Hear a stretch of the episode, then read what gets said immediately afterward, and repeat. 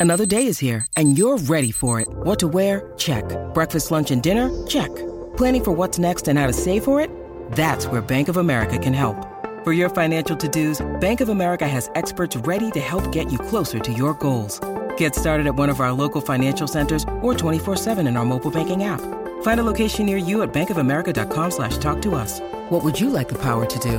Mobile banking requires downloading the app and is only available for select devices. Message and data rates may apply. Bank of America and a member FDIC.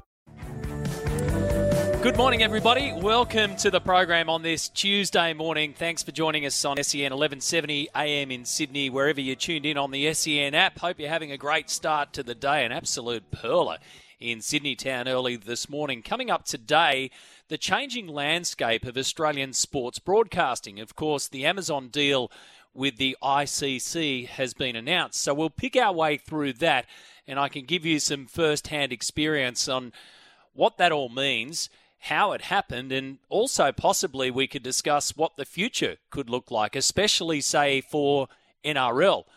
Now, when you look at sports broadcasting rights in Australia, you focus on three big things in particular.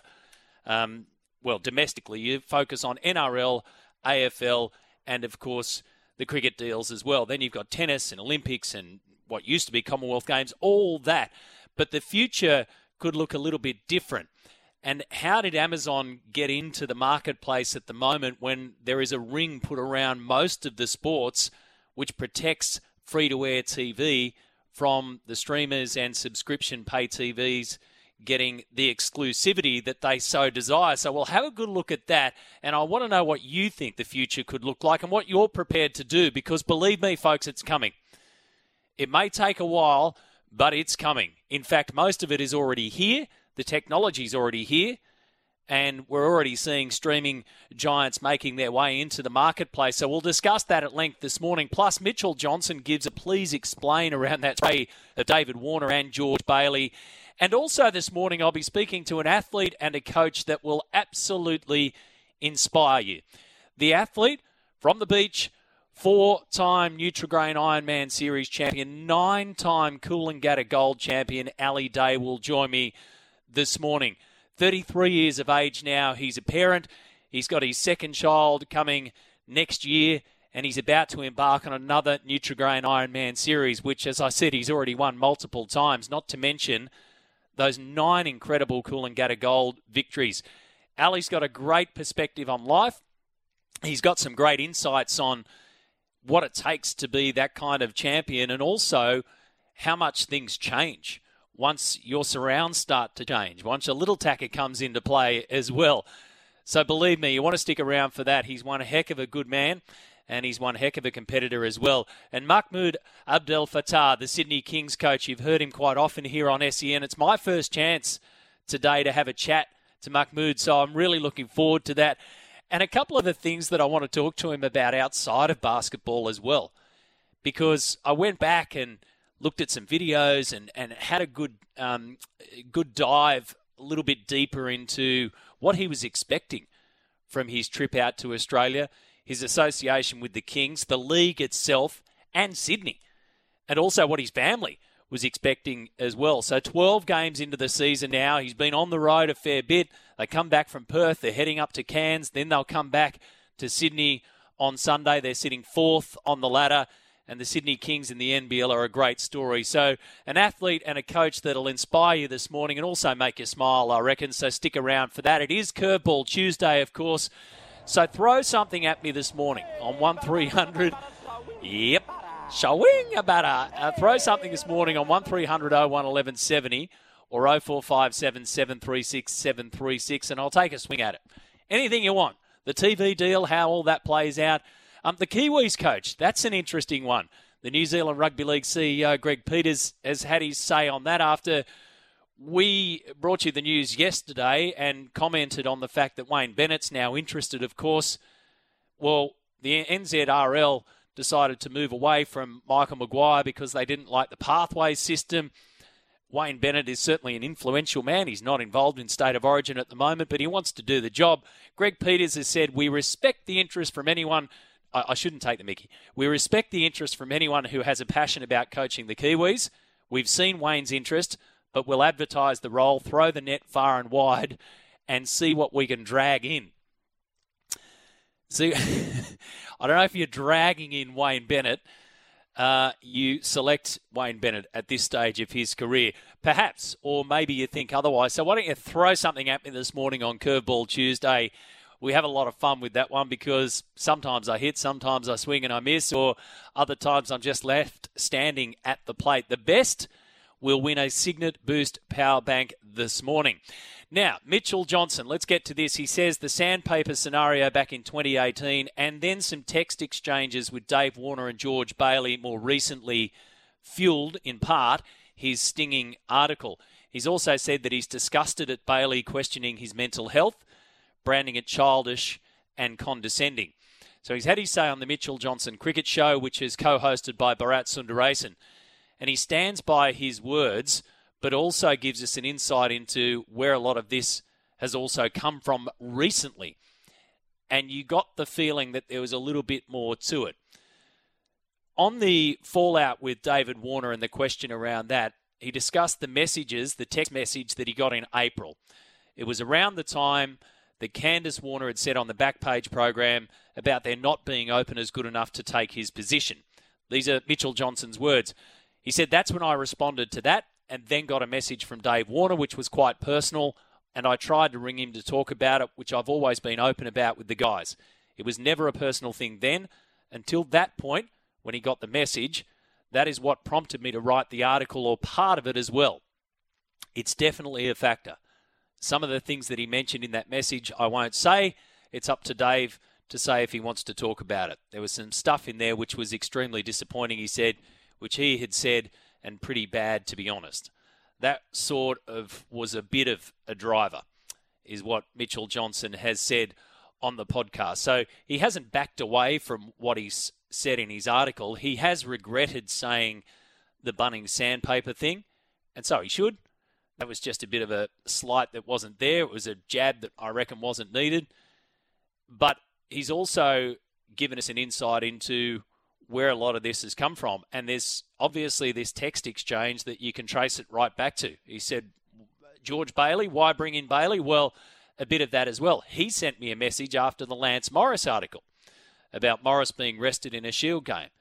And it was condescending, typical George sort of stuff, he said. When you receive it in the odd hours of the morning, I think 3 a.m., he goes on to say it was disappointing. And then he admits that he was probably set off by receiving a message from him and not showing the respect to make a phone call. So let's go back to what triggered all of this. He's got underlying thoughts, which he's absolutely entitled to about 2018 and everything that played out there. And he's got underlying issues off the back off the back of these text message exchanges that happened earlier in the year.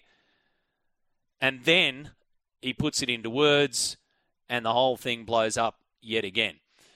Overnight, uh, David Warner's very outspoken manager, James Erskine, a long time, uh, long time manager, had this to say about his client in defence of Dave Warner you know, David Warner's played 109 test matches and, you know, got an average of 44, scored 44.4, got over eight, eight and a half thousand runs.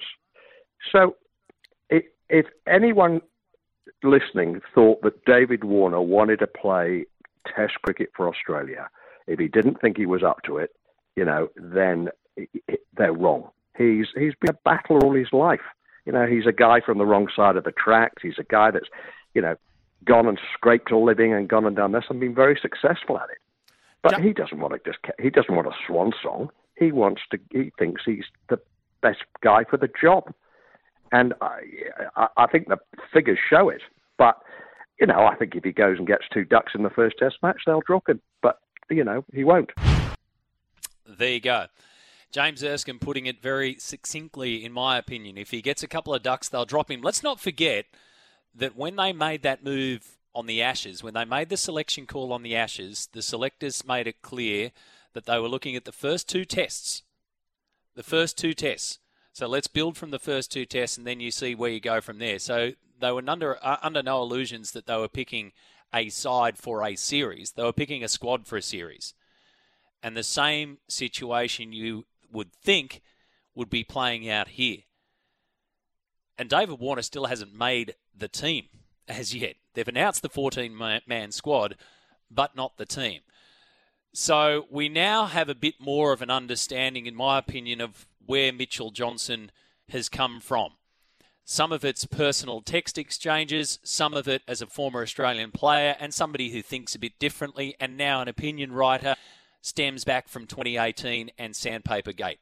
Now, the general public don't have text exchanges, so take that one off the table. We don't have the experience of playing Test cricket, so let's take that off the table. But we've all got our opinions on what happened in 2018.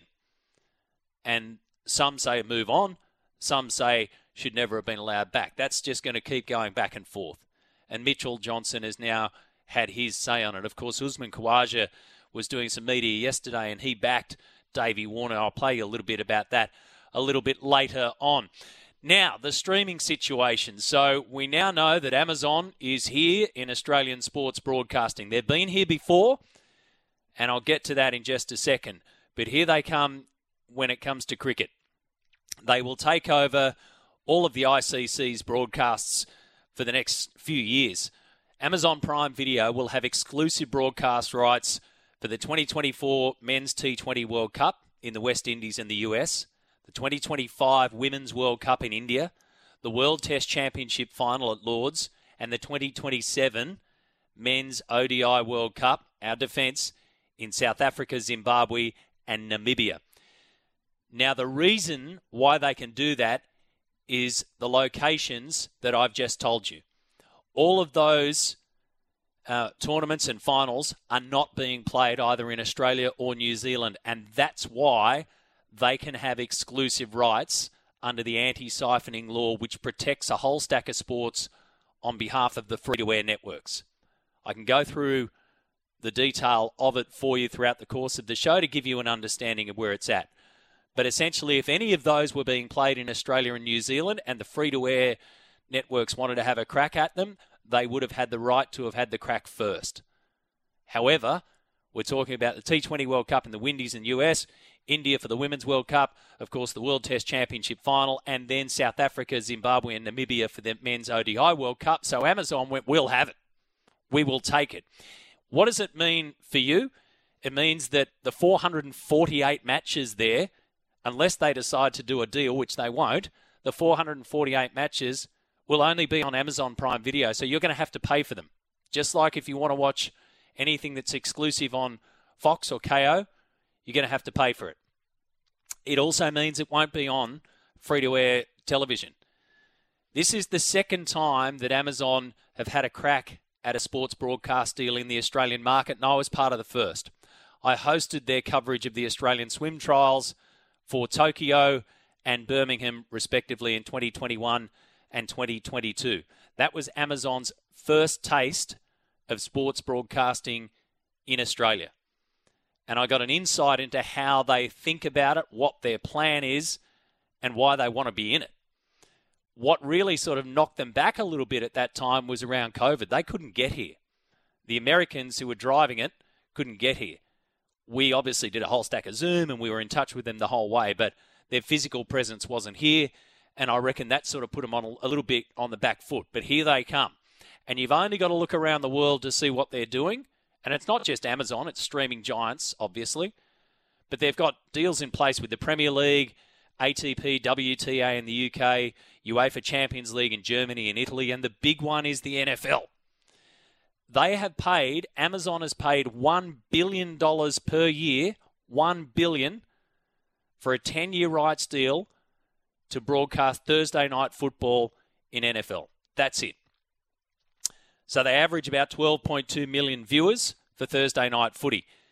Now, what does 12.2 million viewers really mean? To a free to air network, it means a big number that then they can take to advertisers and try and sell. To a streaming company, it's 12.2 million people, essentially, who are paying for the right to do so. If it's 10 bucks each or it's 20 bu- 25 bucks, if it's $99 for the year, they're getting that money off the amount of people that are watching, right? Subscription based. And further to that, remember a couple of weeks ago I told you about what Amazon's been doing over there in the NFL. their Thursday night footy moved to a Black Friday match and a Thanksgiving special where they rolled it all in for the very first time with the biggest shopping day of the year and then parlayed everything that they've got under Amazon and Prime and Prime Video. So the biggest shopping day of the year, plus the biggest sports watching day of the year, plus you could have sat there and screened, uh, used your QR code on your phone t- to look at your screen and make special purchases under Amazon. So that's the bigger picture at play. So what does all this mean? It means that the events that I've just listed go behind the paywall. It means that free to air will put more pressure on the government around anti siphoning, which is locked in for another three years or thereabouts. It shows how serious Amazon and the streamers are for exclusive sports content in Australia. And I would say be prepared for more one off deals with major sporting rights in this country and a fractured viewing landscape. And then, then, when we get to the big deals, next time the NRL is up, it starts to get really funky. Because what if Amazon want to come in and have a crack like they've done with NFL? What if they say, give us Thursday night only? We'll take Thursday night. What if Fox say, okay, well, we'll keep Saturday and maybe Friday as well? And then free to air say, well, give us one of the matches on Sunday, and maybe another free to air say, give us one of the matches on Sunday. And what if they say, you know what, Papua New Guinea have coming in? Let's why don't, why don't we have Monday night football back? Then we've got Thursday, Friday, Saturday, Sunday, Monday to offer to free to air networks plus streaming giants. Then we've got Origin, then we've got Grand Final. And if you don't think it can happen, just have a little look at what's already happened in the NFL. They signed an 11 year, $100 billion deal with CBS, Fox, NBC, ESPN, Amazon as well. That's five major players, not to mention ABC, Disney, Paramount Plus, all in the picture as well. So they've spread it far and wide because they can get the money and the streamers can get your business. What does it all mean? It means that you become a direct customer of the viewing platform and the content that is being put on it. So I'm happy to discuss that one with you this morning. 0457 736 736. Daniel Brettig from The Age, the chief cricket writer at The Age, will join me after the 9.30 news. Simon Hill will be on the line. Fat, uh, uh, Abdelfattah from the Sydney Kings will be my guest this morning, and so too four-time Nutrigrain Ironman Series champion Ali Day. Plus, it's Curveball Tuesday. Throw something down the line. Let's see if we can hit or miss this morning. We are back after this break. It's 21 minutes after 9 on this Tuesday morning.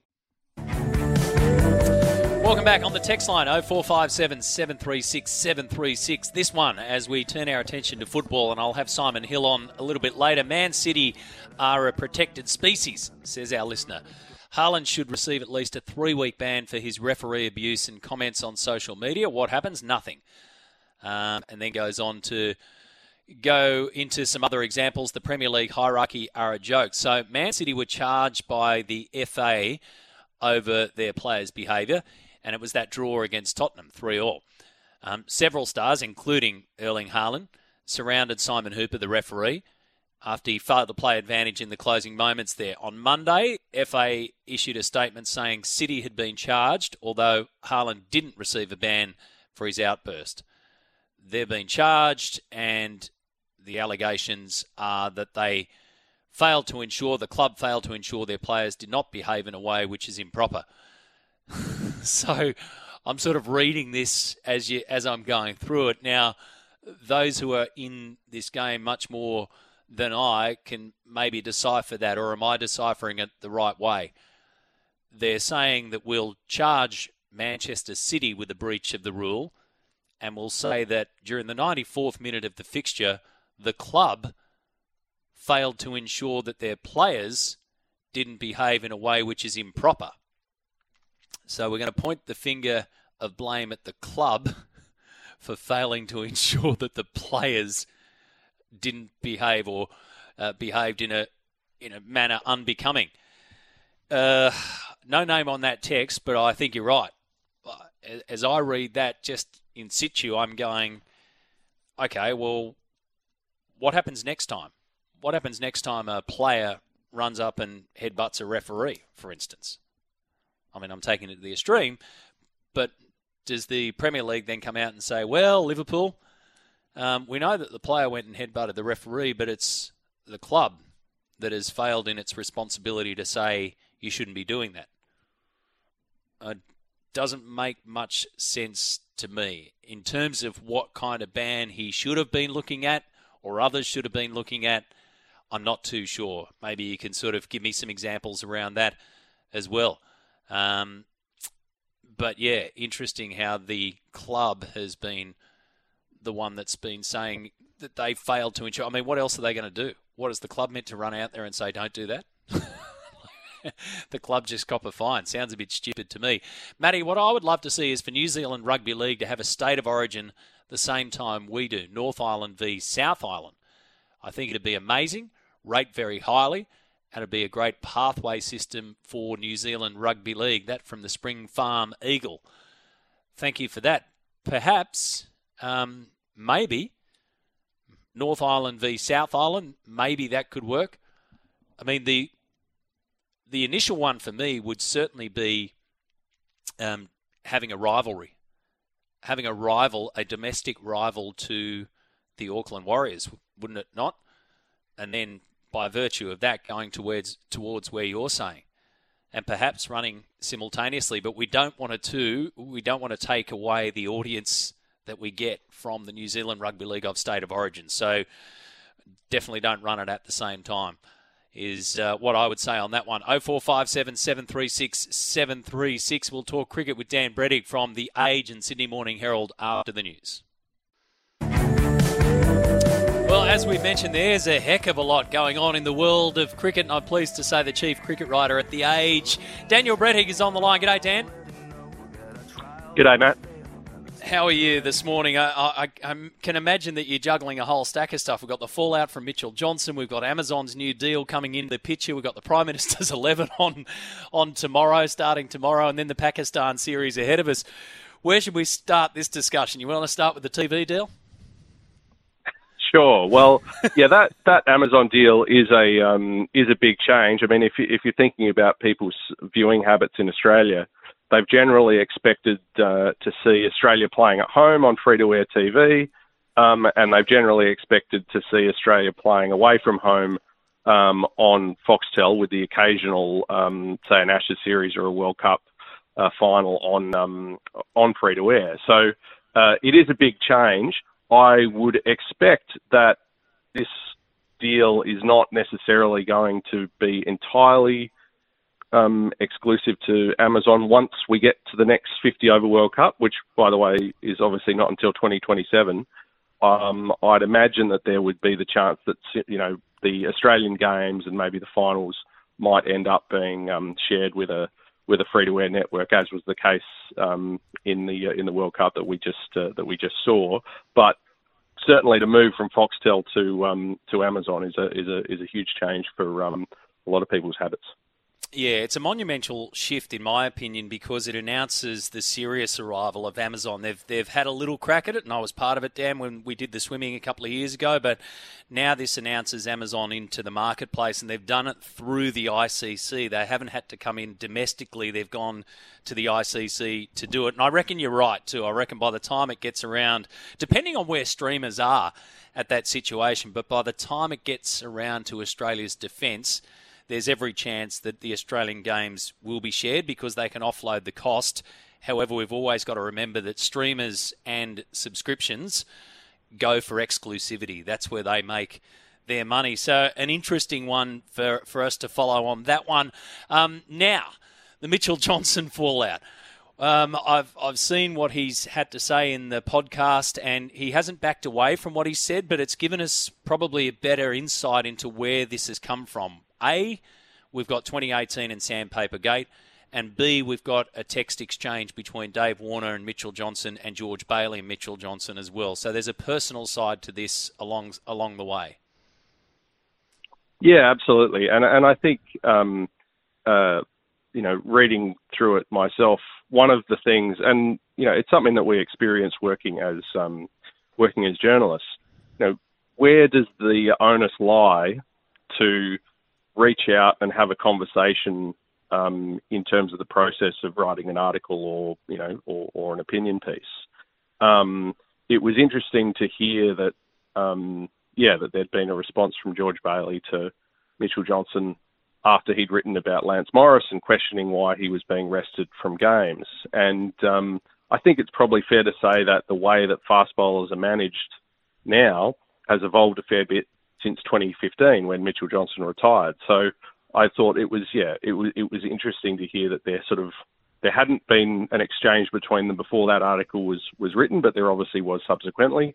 And yes, and in the case of in the case of David Warner, there's um, you know it was it's it was obviously um, a bit I guess you'd say untidy um, that there was this sort of public exchange going on between um, between Mitchell and and uh, and Candice Warner um, and uh, and and Dave I guess having his um, having his say uh, in the in the middle of that. Um, I was interested as well in terms of Mitchell's kind of thought processes in his um, podcast interview with Bharat Sundaresan that um, yeah, he's still figuring out kind of, you know, what's the what's the ideal tone for these opinion pieces? You know, how how hard do I how hard do I go?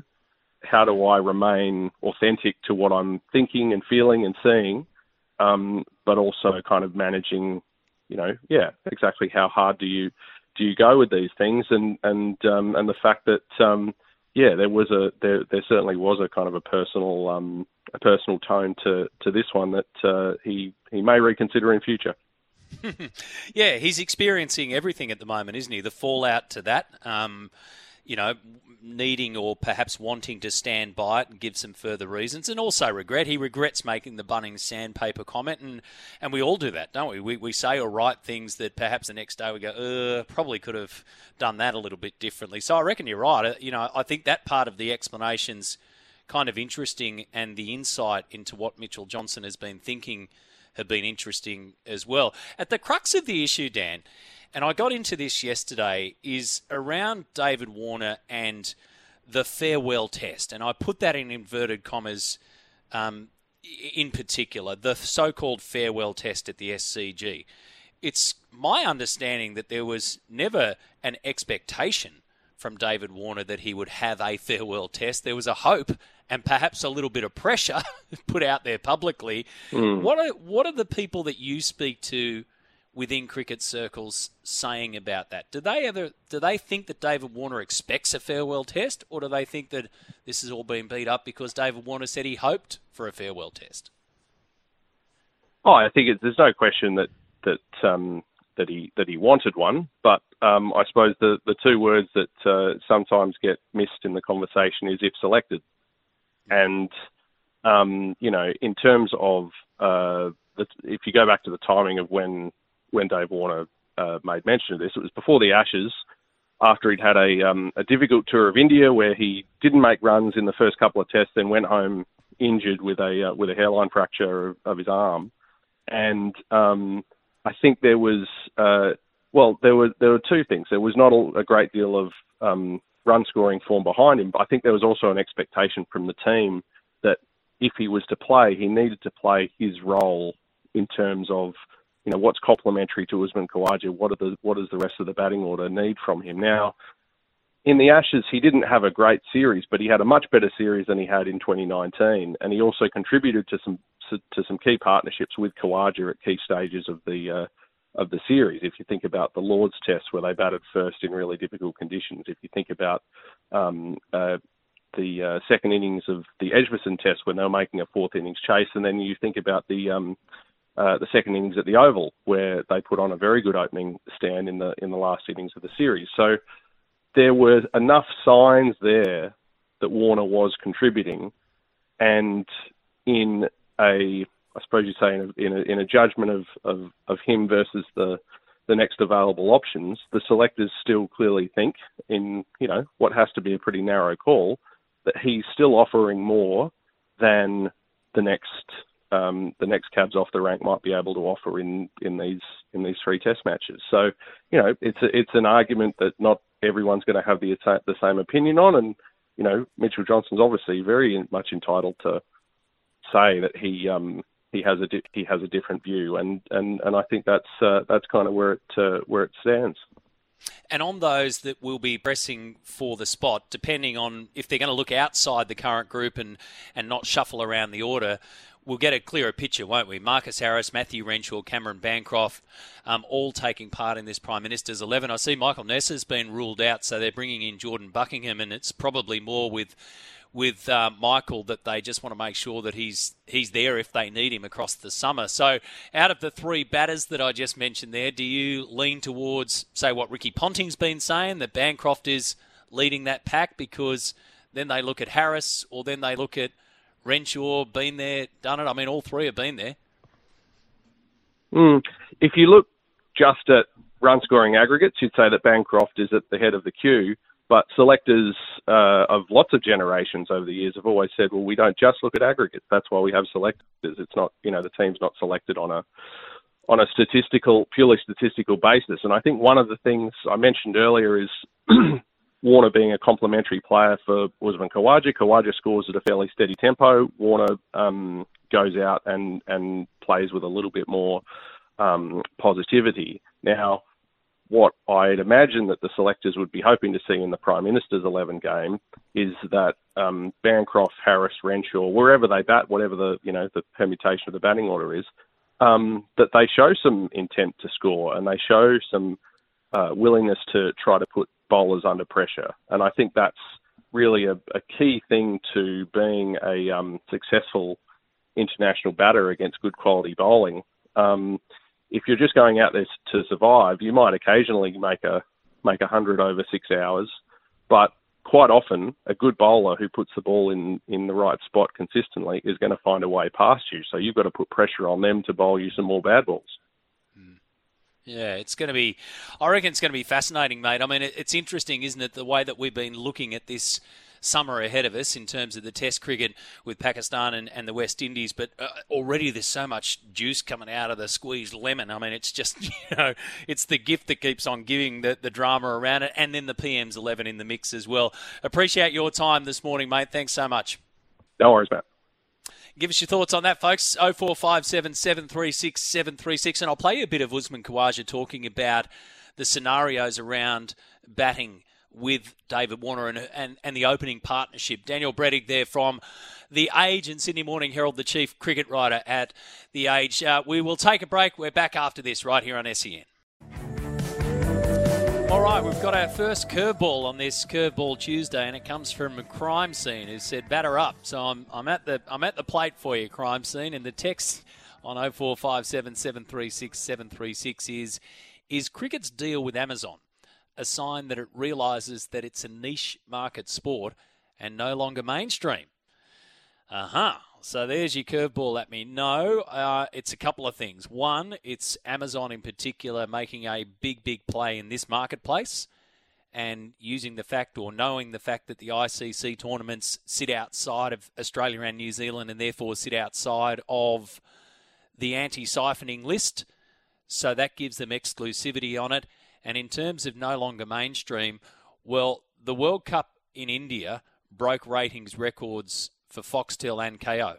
So 500,000 viewers almost watched the final on Foxtel, and it had 2.5 million streams. And on Channel 9, there was 1.6 million viewers plus watching that final alone. So you'd have to say that it's absolutely mainstream. But let's not forget, this is not all cricket. This is just the ICC tournaments that cover World Cups in particular, plus the World Test Championship. And they're offshore, and that's why they can do it. The anti siphoning list, you can find it on online quite easily, but it covers a whole range of sports. And the whole process behind it is giving free to air broadcasters the first opportunity to buy the television rights to major events that they put on the anti siphoning list, which comes to the minister's discretion essentially. And the anti siphoning list covers a whole range of sports Olympic Games, now Summer Paralympic Games, Commonwealth Games is still on the list, the Melbourne Cup is on the list. AFL and Rugby League, and there are some details around that that are interesting. Rugby Union, mostly test matches, international matches are on the list. And then cricket test matches, They changed it just in the last week to include and make it more specific around men's and women's. So a lot of the women's side of things has been have been added on AFL, NRL, rugby, soccer, cricket as well. Um, tennis is in there each match of the Australian Open. Netball is in there each semi-final or final of the World Cup that involves an, a, an Australian team. And motorsports, the Formula One race in Australia, the MotoGP World Championship race in Australia, and the Bathurst 1000 are all on the anti-siphoning list. So that means that the free to air networks have first crack at them. And what they're doing there is trying to protect free to air plus you to make sure that the biggest sports at the moment continue to be available to free to air. It doesn't necessarily mean, by the way, that they have to show them. The free to air broadcasters can buy the rights and not show them. In fact, they could also not show them live. They don't have to show the event live. They can broadcast the event later on. If you're going to spend the money, you're going to show it, obviously. But that is in play now for the next few years, and the adjustments have been made, as I mentioned, in the last couple of weeks. And then there are some other provisions around it, whether they can take certain um, sports off a list and when you can have a crack at it, all that kind of stuff. So there you go. I hope I answered that one crime scene, but no, um, it is not the fact that they view cricket as no longer mainstream. It's the changing changing landscape of sports broadcasting, and a big one too. Matty Warner's just lucky no one's been knocking down the door to replace him. If there was, he would have been dropped a few years ago. That one from Matt from Brizzy. Or maybe now's the time for us to have a quick listen to Usman Khawaja on how hard it is to open the batting when discussing moving players in the batting lineup and give you a perspective here of how he thinks about David Warner. Opening's not easy. It's tough work. Uh, I can tell you that because I batted one, two, three, four, five, six for Australia. And I'm telling you, by far, opening is the hardest. And it's very hard to bring, you know, someone who hasn't opened in. I, am positive you put Marnus up there at opening, he would do very well. But would he do as well at opening as he does at three? I'm not sure. I wouldn't want to take the risk. The man averages 55 at three, and Steve averages 60 at four, or 60 in general. So you wouldn't want to mess around with too much. Opening can be a very, very tough thing to do, mentally more than physically. So I'm always a bit shy of not letting people haven't opened much in the past to open the batting.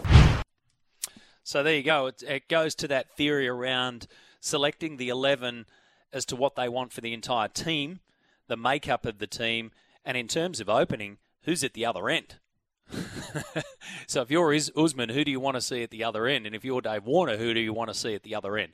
So a lot goes into it. There's also a bit around Queensland cricket and the refurbishment of the Gabba ahead of the Olympic Games and everything that goes with it. And Usman Khawaja, in a very measured tone, has had a fair bit to say, which we'll get to uh, later on in the program. But essentially, he's worried that Queensland cricket could be bankrupted by the fact that they might have to fund um, an interim solution. He's not happy about it. We're back after this. A very good morning and welcome to our listeners joining us on SENQ 693 in Brizzy for the first time this morning. Thanks for your company. We've got plenty of discussion going on around, well, everything sports broadcasting in Australia, cricket, of course, as well. We're going to catch up with Simon Hill soon. The Matildas play Canada uh, tomorrow afternoon over there after that 7 0 uh, loss, or sorry, 5 0 loss in the opening match, and what Tony Gustavsson has got up his sleeve next time around. There's a fair bit to cover there. NBA will keep our eyes across with the in season tournament. My special guest this hour will be Ali Day joining me, four time Nutrigrain Ironman Series champion, a nine time winner of the Coolangatta Gold. He's now 33 years of age, and it's been wonderful to watch his career just absolutely flourish throughout the years. He's one heck of a competitor, and the Nutrigrain Ironman and Iron Women Series is kicking off at Manly Beach in Sydney on the 16th and 17th of December. So, what they're doing is six rounds on three separate weekends, starting at Manly, going to Maroubra, and then finishing off at Kurrawa.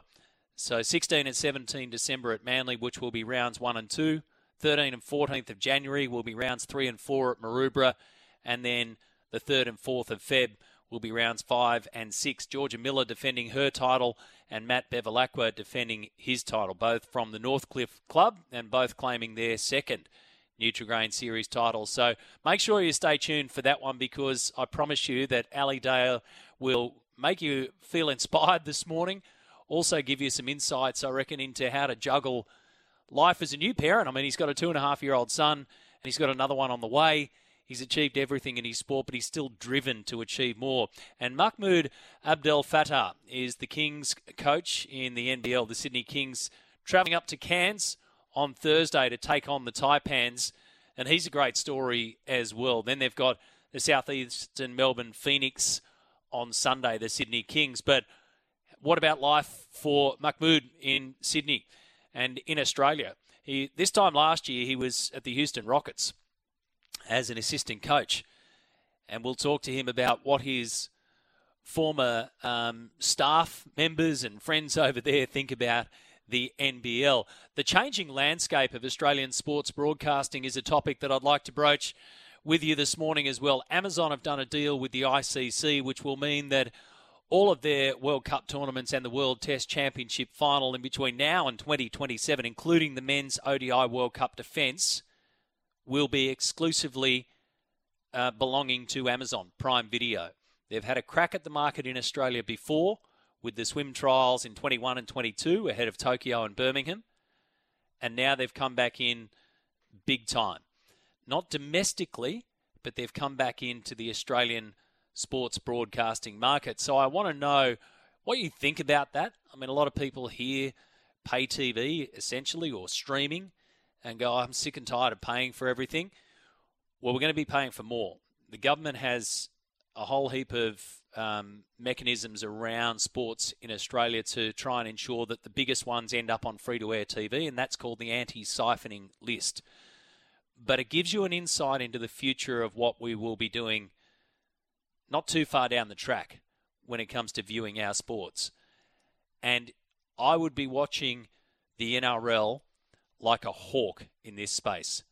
Now, the free to air networks in Australia won't want to let go of rugby league, and we're talking down at 2027, and Foxtel won't want to let go of rugby league. And we can throw AFL into this mix, but let's focus on rugby league. But there's a template there for Amazon in particular in America with the NFL. They've already got Thursday night football, and they paid a billion dollars per year for it. One game. Thursday night footy per week. And they view and operate differently to a free to air network. Free to air network has you as a viewer sitting on your lounge or wherever, and now you can access it, say on 9 now or 7 plus, however you want to do it. But remember that the streaming services see you as a customer. They don't see you as a viewer, they see you as a paying customer. And not only that, if you're at Amazon, you'll go further into their world and buy things and subscribe to th- subscribe to things and pick out movies and do all that kind of stuff and have people knocking on your door while you're watching the footy delivering things that you've just ordered because there's a QR code that pops up on the pre-match entertainment. You get where I'm going? They see you as a customer and they know exactly what you want and it could be a game changer. Mitchell Johnson has given his please explain around that spray at David Warner and George Bailey. And we'll hear from Usman Khawaja and his thoughts around that. Yesterday, James Erskine, who's David Warner's long-time manager, came out in defence on Sports Day right here. And it's Curveball Tuesday as well. So just throw anything at me is how it works. I mean, it's pretty simple. And sometimes I'm going to get it, sometimes I'm going to swing and miss, and that's all right. If you want to talk about the Amazon situation and what it means, happy to go down that with my experience in that regard. If you want to talk about the Mitchell Johnson slash David Warner slash George Bailey, now slash manager as well. We can talk about that. Uh, and selections ahead of the Australian summer of Test cricket. We've got the Prime Minister's 11 starting tomorrow. And then in rugby league, the Kiwis have said we're going to throw out the net and let's see what we can drag in in terms of coaches who might want to coach our national team after Michael Maguire has put all his energies now into state of origin for New South Wales and Wayne Bennett's put his hands up. They've said, yep, we've seen that interest, but we're going to advertise the role. Throw the net far and wide. And meanwhile, the Penrith Panthers, just when you think it might be done and dusted somewhere else, the Panthers CEO of Rugby League, Matt Cameron, very impressive man, has said, We'll get Jarome back in the building on Friday and pick up our conversation from there. As in, we'll start talking serious when he gets back to training. We've been 100% transparent with him, and he's been 100% transparent with us as to what is going on. And there's no rush from us. It sounds like a positive, positive attitude from the Panthers, and perhaps they do have a little bit more in their kit to throw at Jarome Luai. On David Warner, the stats are quite interesting when you look at his recent tests. So let's say the eight test matches this season, this year, for 2023, and we won't count in the New Year's one with South Africa. The eight test matches against India and the and England, so three against India and five against England. The average is 25.3. But the average, when you put it into perspective of the Pakistan opposition that are coming up, or the Pakistan team, he's played tests against Pakistan in his career and he averages 83.53. I'll throw some numbers at you and they will blow you away. The Matildas v Canada, of course, tomorrow, game number two after that 5 0 loss. Plenty going on in the A League as well and Premier League's got you talking. So the global game will have it covered. Simon Hill, good morning to you. Let's start with Tony Gustavsson and the pressure and the situation that he's under. He's been here before with these kind of losses heading into heading into the World Cup, for instance. Um, what do you think's going on over there with this Matildas team against Canada? Good morning, mate. Uh, morning, Matty. Look, I, th- I, think first of all, it's important to put this into context. Uh, that this is a friendly series, um, and while the result at the weekend was not good, and um, I, I, think some of the criticism w- was certainly justified, uh, it, it is still a friendly series, and obviously he's taken the opportunity, excuse me, to, to, blood some of the uh, players that he hasn't seen uh, either before or too regularly, um, and that is what friendlies are for. Let's be brutally honest about that. Having said that, do you throw them all in together? That's a different discussion entirely, and and that's where I think, you know, some of the discussion around uh, the Matildas is is completely justified. Not many people seem to like um, having in-depth discussions about the Matildas. There, there, there, seems to be a bit of a backlash when when you you know try and analyse things from certain mm. quarters. But you know that that's what comes with with having a team that's made the World Cup semi-finals. Uh, you know, there's going to be an, a very intense scrutiny about the team, and uh, that's healthy for the game of football in this country. Um, I, I, think he'll probably make changes for the second game. He'll probably, you know, restore some of his more experienced players uh, to the starting eleven, and on the back of that, we'll probably get a better result or certainly a better performance. Um, but uh, yeah, it's you know, as I say, it's a result that has to be put into context, while at the same time, um, you know, that they must accept that the, there is criticism that's going to come their way when you put in a performance like that. That's just the way of the world. Totally. It's got to be analysed and it's got to be critiqued. And that's the double edged sword, isn't it? you got everybody talking about you, but you've also got more expectations and probably more um, discussion around you, which is always going to be good. And sometimes it's it's going to be hard to hear. But that's the situation for Matildas against Canada tomorrow afternoon. I had a chat with Alex Brosque yesterday, and we spoke about Terry McFlynn, so former Sydney FC player, and Brosky knows him well. He's going to be the new director of football for the Auckland um, A League's entry, which is going to come on in, which I think is. I, reckon it's a really good move on behalf of the A Leagues, and we discussed this as well, mate. But the the move from from them to get somebody like Terry McFlynn, in your opinion, um, does that set them up? Does that does that look good for them as they set up this brand new club? Yeah, of course. Look, it's it's the very first building block in uh, a football sense after after they were announced that they'd got the license, and uh, Bill Foley, of course, the American uh, who also owns Bournemouth and uh, I think a couple of uh, franchises in, in the American sports uh, landscape. Um, and he will need that local knowledge. You know, even though he has a presence in New Zealand via his business, uh, he probably doesn't know the football scene too well locally, and Terry does. Uh, so I'm sure he will, you know, start to shape what the football department looks like, uh, who the coach is going to be, uh, what the playing style is is going to look like, and uh, the players that need to be acquired uh, to deliver that. So I think it's a very good first step. Terry's a super guy. He's been in this neck of the woods for many, many years. He was with Sydney FC right from the outset. So uh, he knows this league as, as well as anyone. And um, yeah, it's, it's a good appointment by Auckland, I think.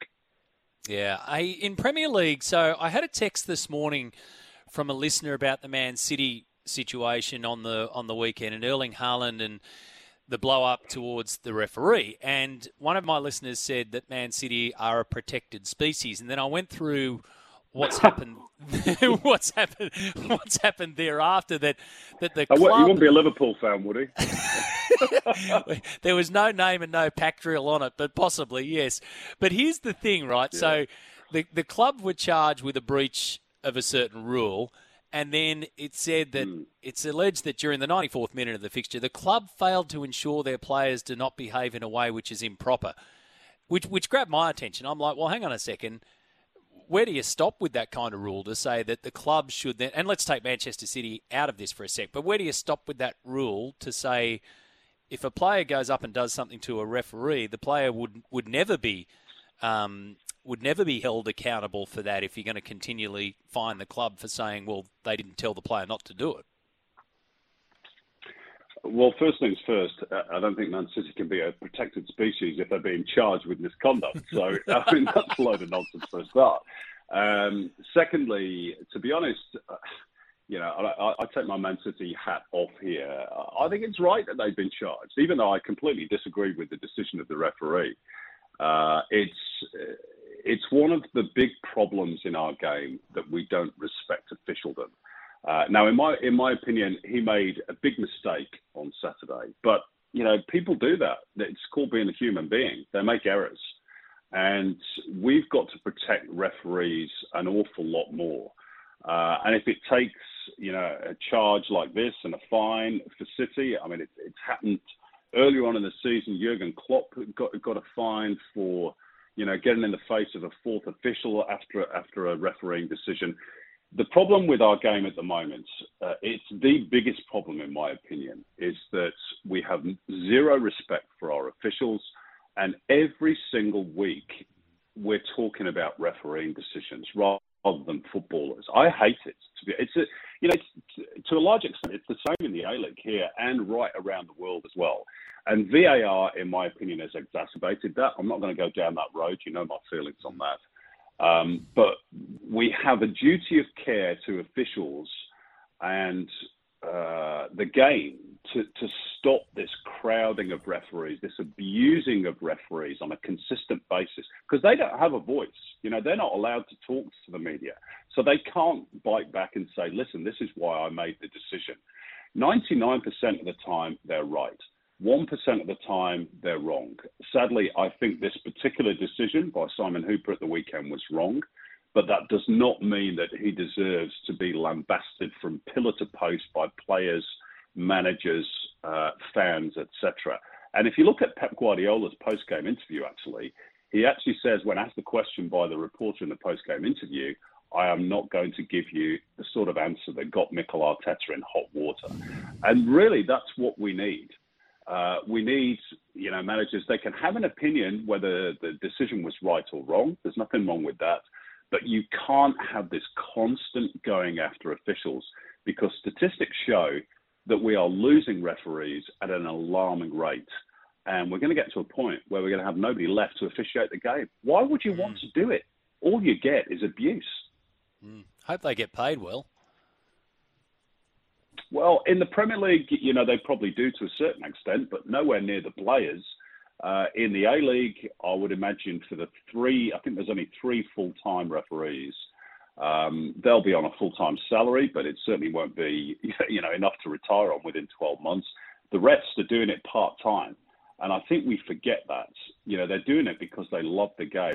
And I know a lot of referees in this country, and by and large, they're great people. They love the game. Hmm. Um, they don't deserve this. And the sooner we protect them, um, you know, much on a much stronger basis, the, the better, in my opinion. Yep, well said. Good on you, mate. Thank you. Plenty for you to discuss on the global game at 8 o'clock tonight. Uh, Eastern Daylight Saving Time right here on SEN. Thanks for your time, mate. Cheers, Matty. Simon Hill joining us there. Let me know your thoughts on that. I think he's he's put it so well. I mean, the the whole centre of that issue is the protection around referees, and 99% of the time, yeah, I reckon he's spot on. They they get everything right. They get most things right. They get much more right than they do wrong, but they have no recourse aside from the fact to just cop it. In this scenario, I wonder whether you stop it by stopping the player from doing it versus saying to the club, you're responsible for the player. Anyway, we'll wait and see on that one. 0457 736 736 is my text line. Uh, curveballs, we'll get to some of those after this break. Curveball. This one from Matt says, okay, here's a curveball. Davey Warner reels off three centuries against Pakistan. Does he retire? Of course not. Hence, my curveball is Warner to play on. well, could be. It's a possibility. As I mentioned, he's played 10 test matches against Pakistan, scored 12, uh, 12 1,253 runs. Highest score, 335 not out. Average, 83.53. It ain't bad against Pakistan. And in Sydney, he's had scores of 113 and 55 against Pakistan, 154 in Brisbane, and that 335 not out in Adelaide. Uh, and that was back in 2017 19. Let's go to the open line. 1300 01 1170 is on the line. Paul, uh, you can kick us off for this bit. So, referees in sport and how they're treated. Your thoughts? Yeah, look, they, they've got to get proactive on this because they're losing them in in such great numbers. And the thing that gets me is the people are most savage, and I'm going back to the junior levels, are the blokes who wouldn't be able to blow a whistle after they've run five metres trying to do it. What I think it's it's on each code to have a doco series on what is required to be a referee, what they do to prepare for each game. That's at the senior level but also give an indication of what is required, what they do at a junior level, but also let the guys talk, not after a game. That doesn't work. They're not. They don't have to explain their decisions. But if you do it in a doco series format, these guys can explain how they officiate, by what standards, and what they won't cop. And I just think the sports fans who are harshest on them need to see it from them. Yeah, straight from the horse's mouth, so to speak. Yeah, that's not a bad way to do it, and you've got to educate, don't you? I mean, when you look at other sports, I've been watching a fair bit of NFL recently, and you rarely see players go up and get in the face of the officials in that sport. I mean, I get that everyone's fired up and I get the emotion in it, but it's in and has been part of that sport for a long time. And I'm talking Premier League soccer in particular, but soccer around the world. And of course, they remember that they the whole yellow card for dissent thing and the threshold for yellow card is to be reduced or was to be reduced. So whenever more than one player approaches the referee, at least one of those players will be shown an automatic yellow card. So you're right, education's the key. It's a bummer that you've got to we've got to be in this position to do that. Thank you, Paul. I appreciate that one. News is approaching. Uh, let's get to our man the bag in WA. Good morning, mate. Broadcast deals. That's got your interest this morning. Yeah, good morning. Yeah, it staggers me the amount of money that uh, gets thrown at some of these sports and the amount of money that's there. But in some respects, I, I, I guess, Matty, that the future of some codes really relies upon the entertainment deal that they're able to achieve. Oh, 100%. There's no doubt about it. And COVID, if you remember COVID, and let, I'll, I'll put it into rugby league um, terms for you. You remember COVID, what it exposed rugby league to, in particular the NRL, was the fact that all their eggs were in the broadcast basket. So if the broadcasters went down, and believe me, mate, that was perilously close. But if your broadcaster went down and the money goes down with it, they had nothing left. And that's why part of the rebuild where they've expanded their portfolio has come in. So broadcast deals make up such a huge piece of the pie that you have to have it and you have to have a secure one. And now what they've got is they've got more players in the broadcast deal market. They've got competition for the free to air um, broadcasters. They've got competition for Foxtel and Optus and Paramount Plus and all that kind of stuff. So you are 100% right. That's where most of the money comes from, and that's where most of the money will continue to come from. But we're going to have to get used to watching it differently to the way that we watch it now, especially when I think about footy. Well, conversely, I, suppose like the bigger sports are always going to be all right. It must be there's the amount of mediums that are out there to get that advertising dollar. But if a broadcaster gets it wrong, say for a lesser sport, let's say rugby union, and uh, they don't get the people watching, well, the actual broadcaster is going to be in plenty of strife as well. Yeah, yeah, but I'd say it falls more back on the sport itself because the broadcaster can always go off and find another sport. Um, and rugby union, I reckon, is a really, really good example, especially Super Rugby. The way that it is, it's it's essentially disappeared off the face of of what we think about because it's not in front of us and.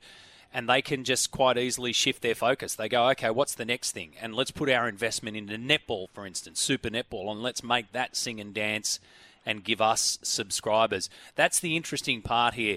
When we think about the future bag of, of the way that we look at and, and consume our sport, we have to take ourselves away from the fact that we go from viewers, and believe me, the networks will tell you, the free to air networks will tell you that they think they know who you are. They don't. But when you're a customer of a streaming um, giant in particular, they know exactly who you are because all of your data and details are right there and you're paying for the privilege of, of, of doing all that. So that's the difference. we got to get ourselves out of the fact that we're just gone from viewers into consumers and we're paying for this, so we should get what we're paying for. And to me, I think that the consumer can benefit out of that. I think that that can only add competition to the broadcast space and make everything better and also take technology into it as well. Anyway, we could go on for a long time about that, but there's a lot more to it um, and a lot more coming our way. Thank you for that. The bag ringing in from WA. We need to get to the news. Ali Day will join me on the other side, four time Nutrigrain Ironman Series champion.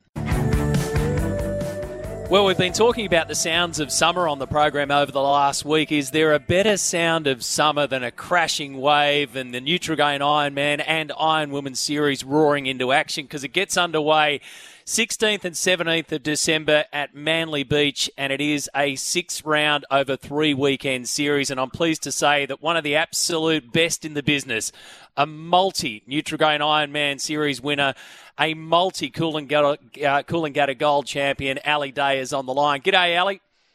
Hey, Matty. How you going, mate? I'm good, thanks. Great to catch up with you as you look towards another summer. So, before we get to what's ahead, tell me what's been happening. How how has the block of training been as you come into the summer months? It's been really good. It's been really good, thanks, mate. We finished our Australian titles at the start of the year in April, and I had a bit of time off, and then.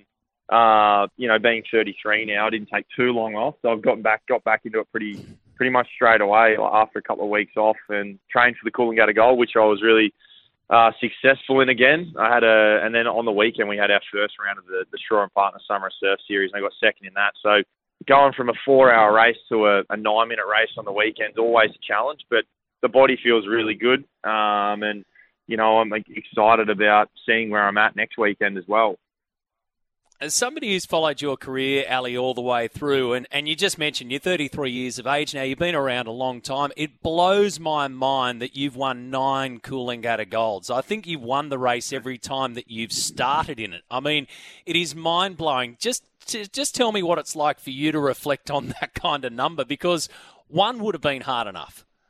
It's nuts. It's nuts. I, I did the race first when I was an 18 year old. I went up and I sat. I, I, I you know, talk my mum and dad and my teachers at St Joseph High School in, you know, at Albion Park to, to let me do my HSC exam so I could do the under 19 Coolangatta Gold. And it was a failed attempt. I got fifth and said, I'll never do the race again. And a couple of years later, I won my first. And, you know, when you hear things like that, Matty, when you just said to me that, that you've, you've won it nine times, it's just, yeah, it hasn't fully sunk in. Will it ever sink? I'm not, I'm not sure. But just to train for it, just, you know, nine times is, is something I'm really proud of. And, the pressure builds every year. I, I wouldn't lie that it's you know that the target gets bigger and it gets you know it, you know obviously being 33 it gets harder to prepare for an event like that. So um, it's something that it's it's my favourite race along with the Ironman series. And you know I've won four of those now and I'd, I'd love to add another one of those in the next couple of months.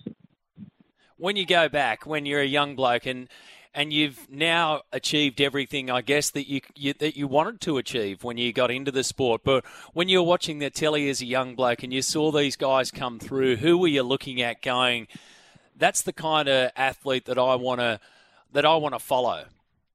I'll probably mention the whole field here, mate, but I'm a bit of a, a sports tragic, in particular an Ironman tragic. So I still, you know, only yesterday I was still watching old highlights of the Uncle Toby series as well as the Kellogg series, and um, I think it just just to mention a few names. Wes Berg was one that that I idolised. He was from my area on the south coast of New South Wales, and then probably more recently, um, I still remember you know the rivalry between Ky Hurst, Zane Holmes, and the Eckstein brothers. So you know, as I said, I could mention the whole field there, but they're, they're the ones that I sort of wanted to be like. I still remember, you know, watching their races and then running down to the beach in Kiama with, with my nipper board and, you know, wanting to have the red rival togs that Ky Hurst wore with the drawstring hanging out. So it's it's cool and it's very special to be in a position like I am now, like doing interviews with you, mate. And as I said, it's I'm I'm, I'm blessed with the career that I've had, and I'm looking forward to the next couple of years um, before it before I hang the togs up.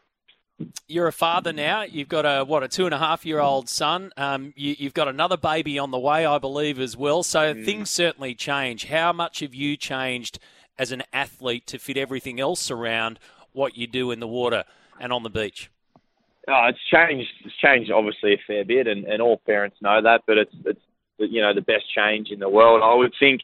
I would I would have to say. Uh, I mean, a few years ago, everything had to be perfect. I'm an athlete that had to work really, really hard to get to the point where I'm at, and I think now I only said a few days ago in an interview that nothing can be perfect now. You know, because you know, I'm not the priority at home. Uh, our, our two and a half year old and, and the baby on the way, and my wife being pregnant is, and um, so it's just, I guess when I'm at training, I'm at training, and when I'm at home, at home. It's a, it's a great balance, and as I said, it's nothing can be perfect. You know, so many times last year where you know you're all sleeping in the same bed, or someone's sick, and he's brought something home from daycare, but I wouldn't want it any other way. It's made me so much more adaptable as an athlete, and I really think that that's like a you know, it's an advantage for me. You know, the little things that used to worry me once upon a time probably don't so much anymore, and that, that's because of, of having a family. And it's again, Matty, it's special to be traveling with, you know, traveling with my family. I got second on the weekend, and um, you know, my son had the medal around his neck the whole way home from the Sunshine Coast back to the Gold Coast. So it's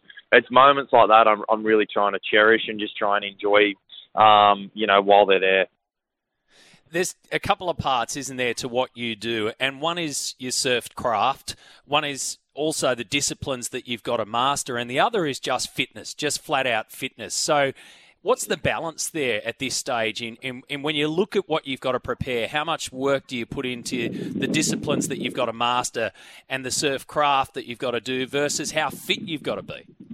Yeah, I think it's a great question. I think early on in the piece, you have to do you have to do a lot of hard work. And, and don't get me wrong, the hard work's still there, but you know, training as a 33 year old in comparison to training when I was 23, it, it looks a lot different. I think it's more quality over the quantity now. Um, and as I said before, you've got to be a lot more adaptable to what's going on in your life as well with, with family and with kids. And, and, you know, as I said, being 33, your body can't handle as much of the workload. So a lot of it now is just back, it's based and backed on experience of what you've done before. And, um, I've got a great team of people around me that, that guide me and, you know, as I sort of said before, like I'm a, a guy that doesn't really like to leave a stone unturned. I'm a pretty prepared, sort of organised person, or a very prepared and organised person. So a lot of it now is just it's more mental, to be honest, mate, and and just getting the feel for, um, you know, your board, swim, ski, run, and and you add add in on top of that your Pilates and your gym and stuff like that. So it is a it is a tough sport. It's a multidiscipline sport, but um, I mean, that's I, I I feel like that's you know that's exciting for us. The beach is never the same on any given day, so every afternoon we get to go to the beach, and it's you know, it's as I said, it's it's an amazing it's an amazing time in my life at the moment. I'm definitely going to miss it in a couple of years' time, and as I said before, I'm just trying to soak it up um, these last couple of years anyway. Yeah, it's one of the cool things about your sport is the variables that are thrown up. I love the look, mate, of the Nutrigrain series that's ahead of us because it's six rounds, it's three weekends, so it's rat-a-tat-tat stuff. You'll start at Manly, you'll go to Maroubra and then Kurrawa, but it's it's a lot of work in a condensed period. So rounds one and two there at Manly, and then three and four next time at Maroubra, and then back up to Kurrawa on the Goldie for five and six.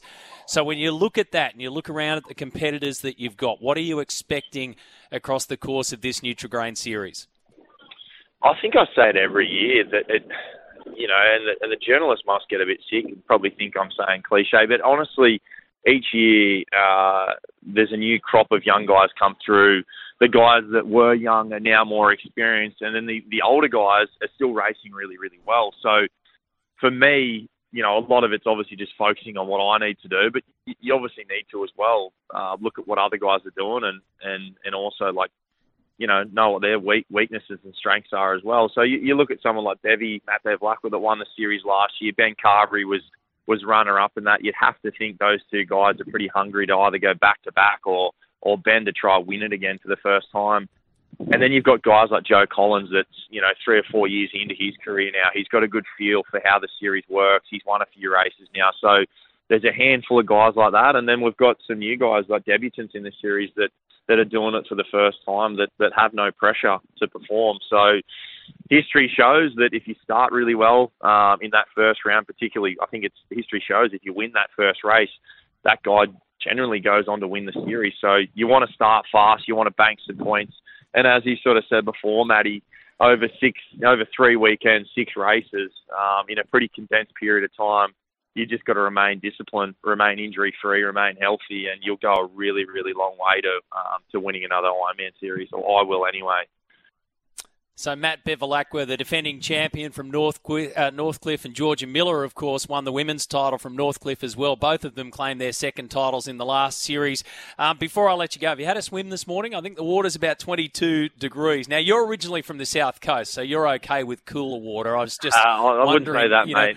Know, wondering now that you've been up in Queensland for so long whether it's okay around the mid 20s for you. Is that enough for you to get your toe in this morning? I've uh, definitely softened up over the years. I still remember racing here and all the Queensland guys coming down to New South Wales and racing at Bondi. Yeah. And I remember the, the Eckstein brothers getting really cold in the water. I thought, what are they complaining about? But I've definitely um, softened up a little bit.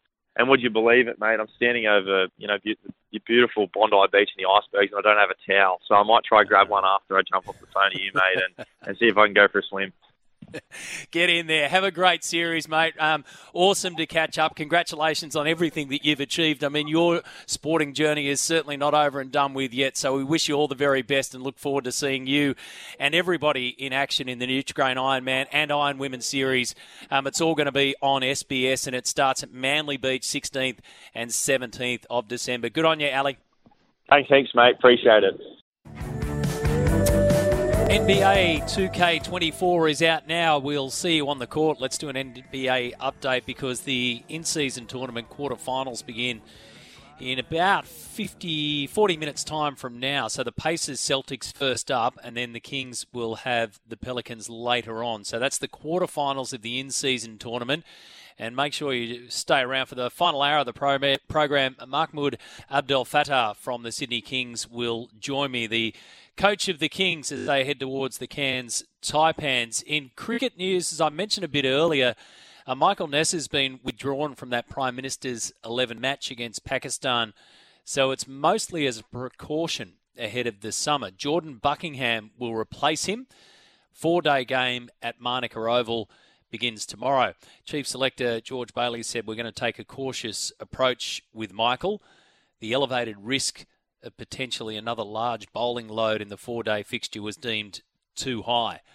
The management around players uh, is quite extraordinary, the way that they look at loads and the slightest sniff. But let's not forget that Michael Neser will be will be there um, throughout the course of the summer. Now, Lance Morris has jumped ahead of him in the squad for the first test uh, against Pakistan in Perth, joining Scotty Boland as a backup pace option. So the most recent of Michael Neser's two test appearances came against the West Indies in Adelaide last summer. He took five for, for the match, and he was also called upon to join in the World Test Championship final squad and the early stages of the Ashes tour.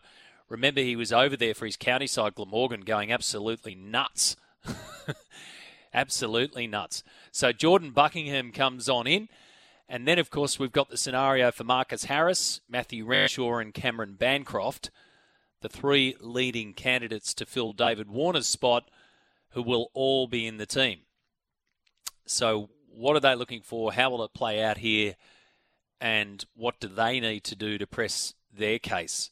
In terms of the weather, should just take a quick look at the weather around Canberra over the next couple of days. It looks fine. So, match starts tomorrow sunny, maybe a couple of showers around for the back end of the week, but it looks as though they'll get the majority of play in.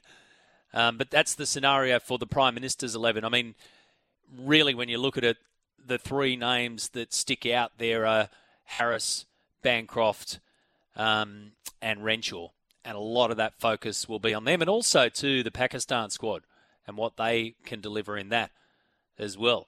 How good was Ali Day? it was so great to catch up with him and have a good chat about where he's at, what he's achieved, and also his mindset around the summer ahead and how things change. The older you get, and more priorities, different priorities come into your sporting life.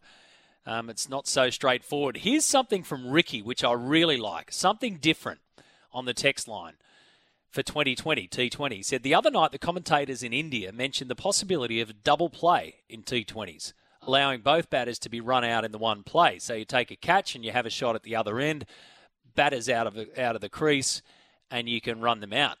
I really believe that this could add something.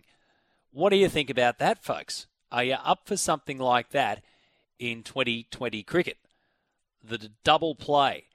I reckon it would add quite a dimension. It might mean that um, the games come to a close quicker than we think, however, but it would also mean that there's just something a little bit different off the back of a catch. Catch got to turn around and go for it. So, yeah, let's discuss that one this morning. Give me your thoughts on that. 1300 01 1170.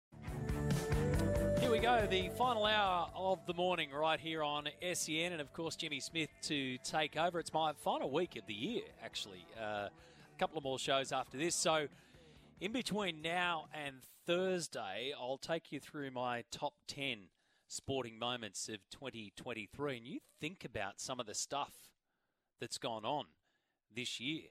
Try and squeeze that into a top 10 if you can. By the way, Jimmy and I will do a Christmas Day special like we did last year where we kind of butt heads along the way and we come up with our top 10.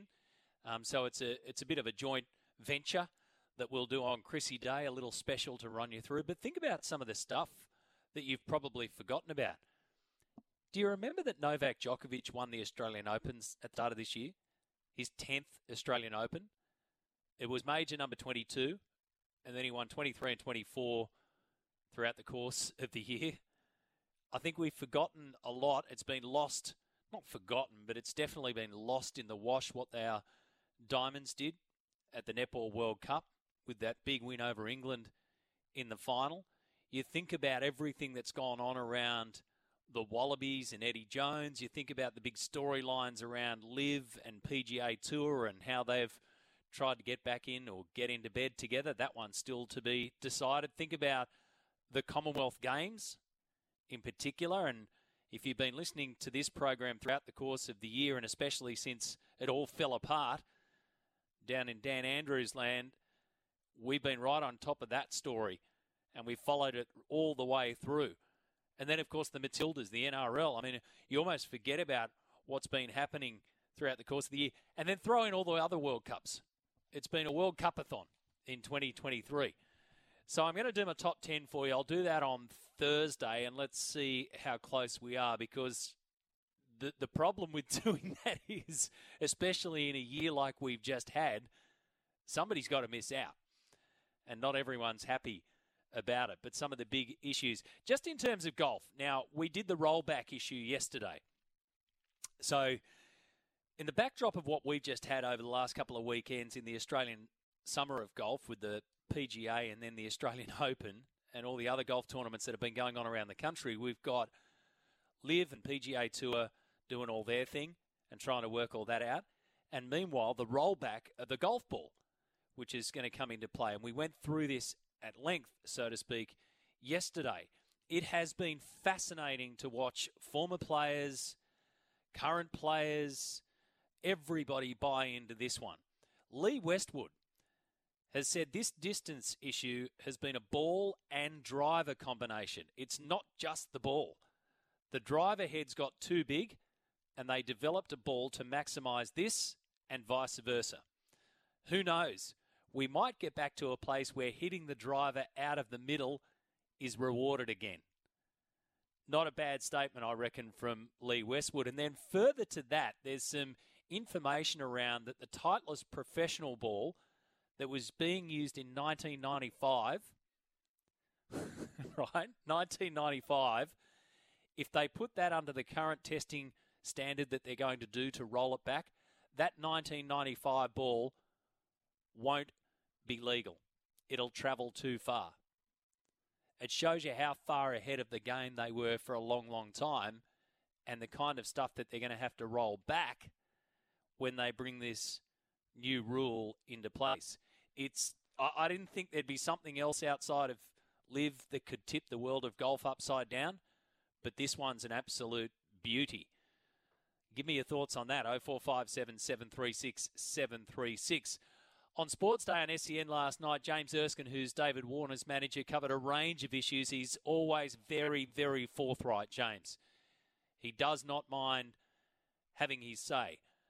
Former manager of Shane Warne as well. He's been around Australian sport for a long, long time.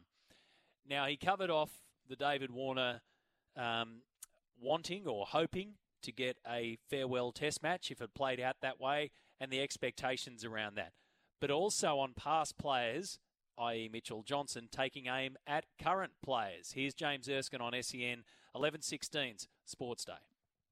Mitchell uh, uh, Johnson was a fine player um, and, uh, you know, represented Australia. Um, you know, I think got 300 and over 313 test wickets, and he's entitled to his opinion. Um, but at the end of the day, what surprises me is all these ex cricketers who uh, basically have a crack at the current lot.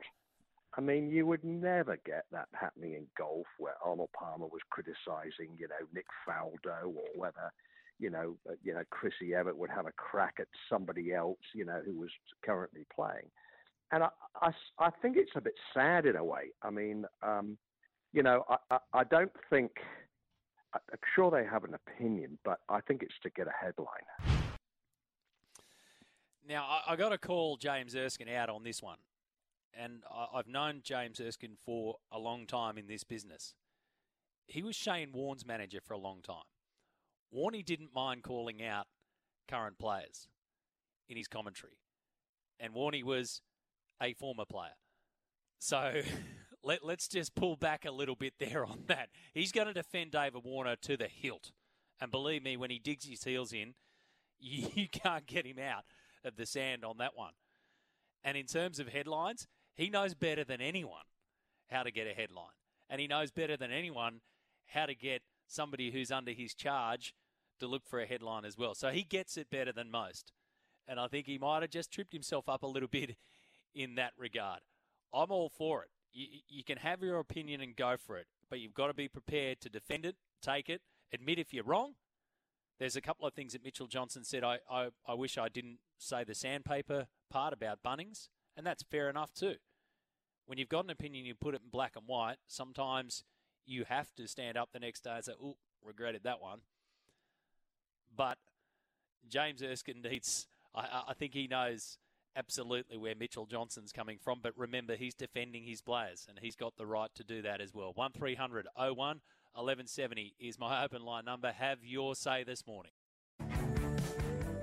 Well, the Sydney Kings are on the road again Thursday against the Cairns Taipans. It's been a bit of a road trip, and of course, the Kings sitting fourth on the NBL ladder at the moment after that loss against the Perth Wildcats. Coach Mahmoud Abdelfattah is on the line.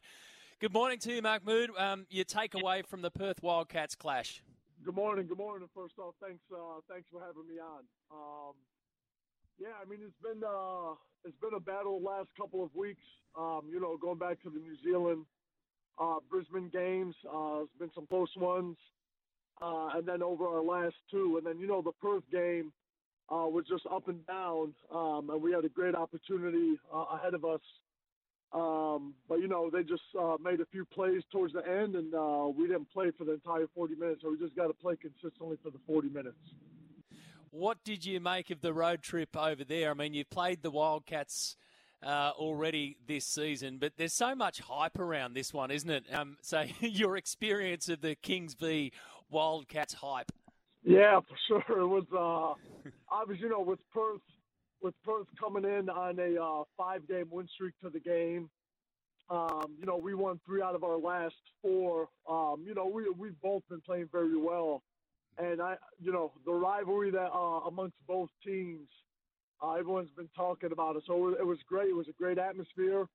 Um, I think it was sold out. Uh, if all games aren't sold out, but it was uh, it was a hell of a game. When you came over, and I'm going to get to all this in just a sec, but when you came over, was there was there one game? I mean, I know that players, for instance, like to circle a, a game here or there on the calendar, but was there one that people said to you, "Hey, coach"? You got to circle this one, and I wonder how how high on the priority list Kings v Wildcats was. Yeah, you know, for me, honestly, um, not knowing um, the rivalries, but it seems like everyone's rivalry game is the Sydney Kings. uh, every every time we play them, I feel like I read or I hear that it's a rivalry game with Sydney. Um, but no, but uh, truly, I'm I'm just beginning uh, to truly understand. But every game is um, a battle. Um, you know, after a week, you can go to the top two. After a week, you can drop to the middle of the uh, middle of the pack. So you don't want to let a win or a loss just kind of determine your prep for the next week. You just have to be able to move forward and you know get ready for the next one. So um, Perth was a hell of a game. I'm looking forward to the next time we play them. Uh, but we're just, uh, you know, moving forward and focusing on uh, Cairns now. So, from a competition perspective, the, the up and down nature of, of the NBL, and like you say, you can win here and go up pretty quickly. You can drop one and, and go down pretty quickly as well. Was that what you expected from this league? Uh, honestly, not to the extent that it is now. Um, but, you know, it, it kind of has that just uh, that college kind of conference feel where every game. Uh, everybody's laying on the line. Um, everybody's playing like it's a it's a game seven. Um, but I absolutely love the competitiveness um, of both teams. Uh, everybody's playing till the end. You know, with the point differential. Um, and I, I was actually reading just uh, about the NBA and their in-season tournament on how the point differential matters, and nobody over there is used to it and they're used to if you're up 15 or 20, the last five minutes is kind of, you know, just nonchalant. Where here, if you're up 10, 15, 20, it's like it's a tie game. so, um, but it's just fun. It's been fun to be around, and uh, you know, hopefully we continue to build and ha- uh, have a strong uh, end of the season here coming up over these last 16 games. We've been speaking to your players pretty much every week, and I normally get them on the way to practice on the way to training early on in the morning, and they know a couple of things. They know that it's going to be fun, but they know that it's going to be hard work, and what you're going to put them through is going to be tough work. What's been the reaction from your players to, to your standards at the club? Yeah, you know, we uh, the biggest focus for us uh, is just moving forward. Uh, wins and losses, just uh, learn from it uh, and move on to the next day. And that's something that I've just uh, been preaching with our guys from day one. Um, you know, when we were on our uh, three-game win streak, uh, we move forward, move on to the next game. You know, we're on a two-game losing streak.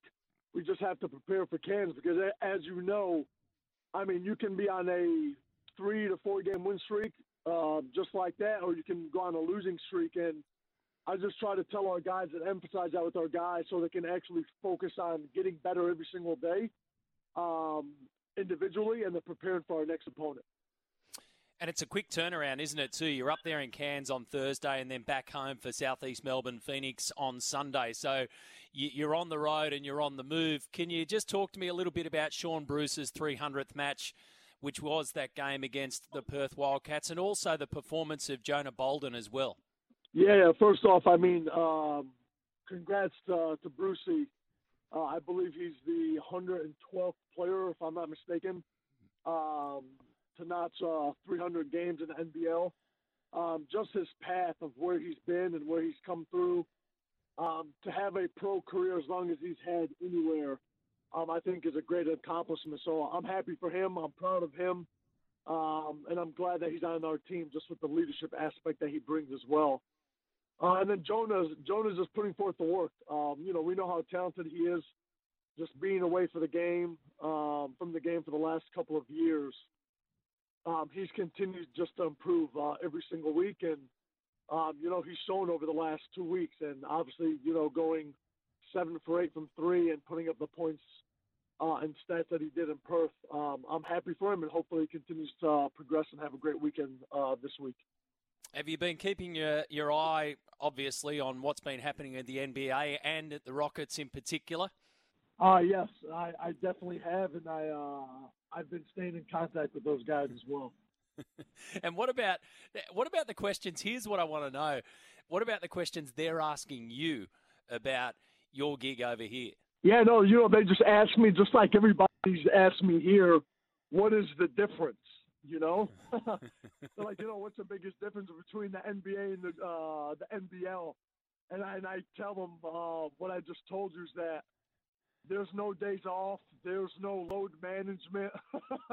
um, if if a guy is healthy or maybe he's in pain, he's probably going to play, and they're playing every second of the 40 minutes. um, they're not taking any plays off, so they're they're playing hard and but I tell you one thing, uh, credit to Adam Silver and the league. The in-season tournament, I think, has uh, taken the competitiveness up uh, a couple notches. So it's been fun to watch, and uh, I don't know if it's, been, uh, if it's been this competitive over the last couple of years. Yeah, it's been crazy. Just a couple of things before I let you go. Now, I, when I was I was looking at a, at a, video when it was originally announced that you were coming to the Sydney Kings. So you were still over there in the US, and, and you did a, an interview with one of the guys from the Kings. And I got to say, your your your mate, uh, you threw out the mate, and it wasn't. It, it just wasn't hitting the mark, Mahmoud. It was so.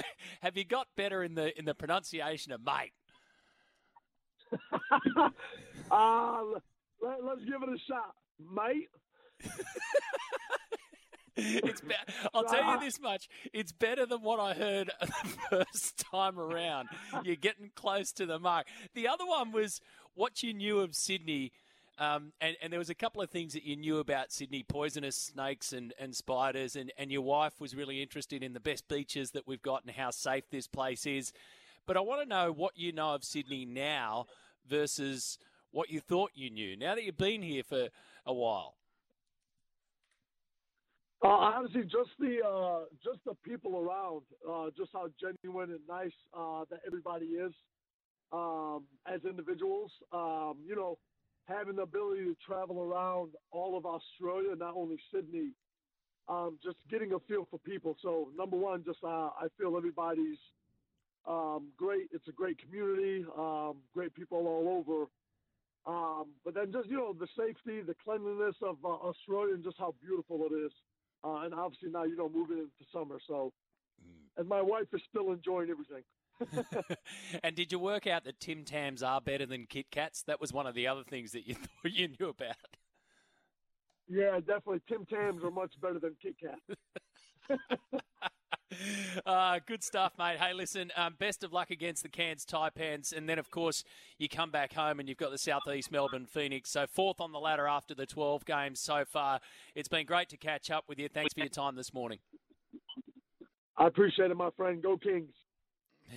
He's a good man, isn't he? And good fun with that chat as well. And we certainly appreciate the time. We can go straight to the open line because James is on the line. Uh, we've been talking about treatment of referees this morning, James, especially in, in English Premier League or football.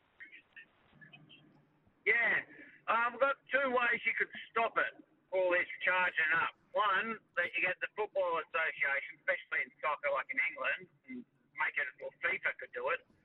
You say only the captain can approach the referee during a game and has to do it in a respectful manner.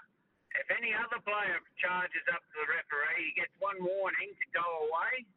And if he doesn't follow that referee's decision to go away, he's red carded instantly. Red card, off you go, and you get a week's suspension the following week off. That way, it only happened for a couple of weeks, and then all of a sudden it finally clicked through their bloody big heads, thick heads, that we can't do it. That way you'd stop it. It'd be harsh. They would say, oh, it's too harsh. Well, then don't do it, and you don't worry about the red card. But the second way is one I'd love to see happen. Everyone says the referees can't talk. Let the referees talk.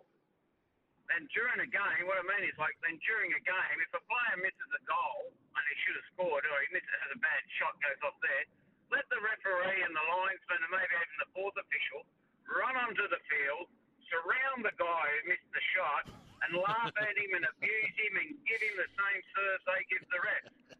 You know, give them that and let them do that. And if someone missed a tackle, next time the play stops, run, they all run on and surround the guy and give him abuse. I reckon that would be hilarious to see. And eventually they go, oh, let's put to the rest. We'll let them do, do it. Yeah, yeah, right. Eh? Eye for an eye is what you're saying. Okay, that's an interesting one. I haven't heard that one before. Look, on your first point, because your first point is is already in motion. Your first point about getting only the captain to approach the referees is part of the discussion that was around. Remember, we had the discussion around um, sin bins in between yellow and red cards, and that's also part of that process. So part of the process is that captains can only approach the referee. Now, I think that should be an absolute no-brainer. I can't see any downside to that whatsoever, and I think we've got to show that th- that this kind of behaviour is unacceptable. And you take away the people. I mean, I know you're taking the Mickey from the other side of it, but you take away the amount of people that are in the referee's face. You take away the amount of um, anger that's being directed at him or her, and then away you go. And and you leave it up to the captain. And if the captain goes over the top, then the captain gets marched. And then you're right. You set the example. Um, you always throw a good curveball at me, mate. That was a beauty. In terms of just referees having their say, um, that's a hard one because I think you, if you if you take your scenario out of it, I think you open up a real can of worms if we start to hear more from the referees. You would love them to be able to have a say on the way back, but you know how it's going to end. It's just going to be a conversation where they get slammed, no matter what they do. They're damned if they do and damned if they don't, because 50% of those listening will not agree with them based on the colour of the shirt that they're wearing as in the colour of the shirt of the supporting team that they're wearing. So I'm all for the captains having that role and that role only and leave everyone else out of it. And then it's up to the captain. The referee shouldn't have to stand there, mate, get off, get off, eh, back away, back away. The captain should say, hey, Jim, John, Fred, get lost. I'll deal with it. And then it's up to him and the referee to go face to face. It sounds like a pretty simple way to do it, and the rules are being forecast to go in for next season. I think it is. Uh, we need to go to the news. We can come back and take. Thanks, James. Appreciate that. Take more of your calls on one 01 1170. Thank you, Vanessa. Final half hour of the program. Uh, NBA will be getting underway, so the in-season tournament quarterfinals starting pretty much as we speak. So I'll keep you across the Pacers and Celtics and Kings and Pelicans still to come. On the text line, get this one from Jason who says, May, um, just to change the conversation around golf, can you imagine all of the club golfers now buying dozens of golf balls and then using them in the future to make up some extra yardage? Imagine trying to police that. I totally agree with you. I mean, I've been researching like crazy this decision, uh, its implementation, thoughts of leading pro players, hackers, everything. And that's one of the things that I just can't see how it's all going to work. I mean, you and I, I don't know how much golf you play, Jason, or what you're off, but, you know, I'm a social golfer and I love the game and I've been playing for a long, long time, but I'm certainly not into competition nowhere near as much as what I used to be for a start. So the the rules that apply to us don't necessarily or really come from the world of golf. I'm sure that we've got clubs in our bags that we shouldn't have and all that kind of business. But this is a rule that goes across all golfers, professionals through to everyday hackers. And to stand there on the first tee of your local club and to look up and if you somebody says which ball are you using, you know, even if you're playing a Wednesday C grade match, whatever it is, then how, how do you go about that whole conversation? Oh yeah, this is the Titleist from 1995 that I got. and by the way, it's going to go longer than the one that you've had to buy last week. This is the part that that I can't get my head around. Exactly what you say at the end there. Imagine trying to police that. That's why I think I know that there's a huge kerfuffle about it, and I, I get all the I get all the information behind it, and they are running out of space on tour. There's no doubt about it. So I'm happy for them to offer some form of control over the professional side, but after that, I don't know how you're going to police it, and I don't know what purpose it serves. So we'll have to see how that one plays out, but I appreciate that. Matt in Ipswich says there is an amateur T20 cricket league that already has a steal and double play, and you've sent me a link, so I'll have a look at that a bit later on. But it was a good one, wasn't it? The double play in T20. I think it'd add something to it, um, just be a little bit different. Dan says so when David Warner starts commenting, uh, commentating as of next year with Fox, he's signed a contract waiting for his re- retirement. He'll be the next shock commentator akin to Warney, and you're not very. Um, not very nice towards what you say after that. I don't think at all that Warney was a shock jock commentator. I think Warney was one of the great insight commentators that we had, and I think he was quite literally getting better and better as each summer went on. I mean, effectively, it was somewhat of a new skill in relative terms. And I remember when he passed away, and we had a chat with a man, Mark Howard, and uh, Howie and Warney were forming a double act that Howie has the ultimate respect and had the ultimate respect for Warney, but also loved his character as well. And Warney had the ultimate respect for Howie as a broadcaster and was learning off him. So I, wouldn't say that. And what type of commentator David Warner is going to be, I don't know. I'll tell you who's going to make a very good commentator, and I spoke to him about it oh, a month or two ago now, is Usman Khawaja. Very thoughtful, very measured, got great insights, obviously knows, loves, and has achieved at the highest level of the game, and he's ready to take that. He's already in there. Um, look out for him in coming years when it's becomes more of a profession instead of a uh, a gig alongside what he's currently doing. The Wallaby Spring Tour likely has been put out there by the Sydney Morning Herald and nine newspapers this morning. The Grand Slam is on, folks. So, Australia v England, November 9 at Twickenham. Australia v Wales, November 16 at Cardiff.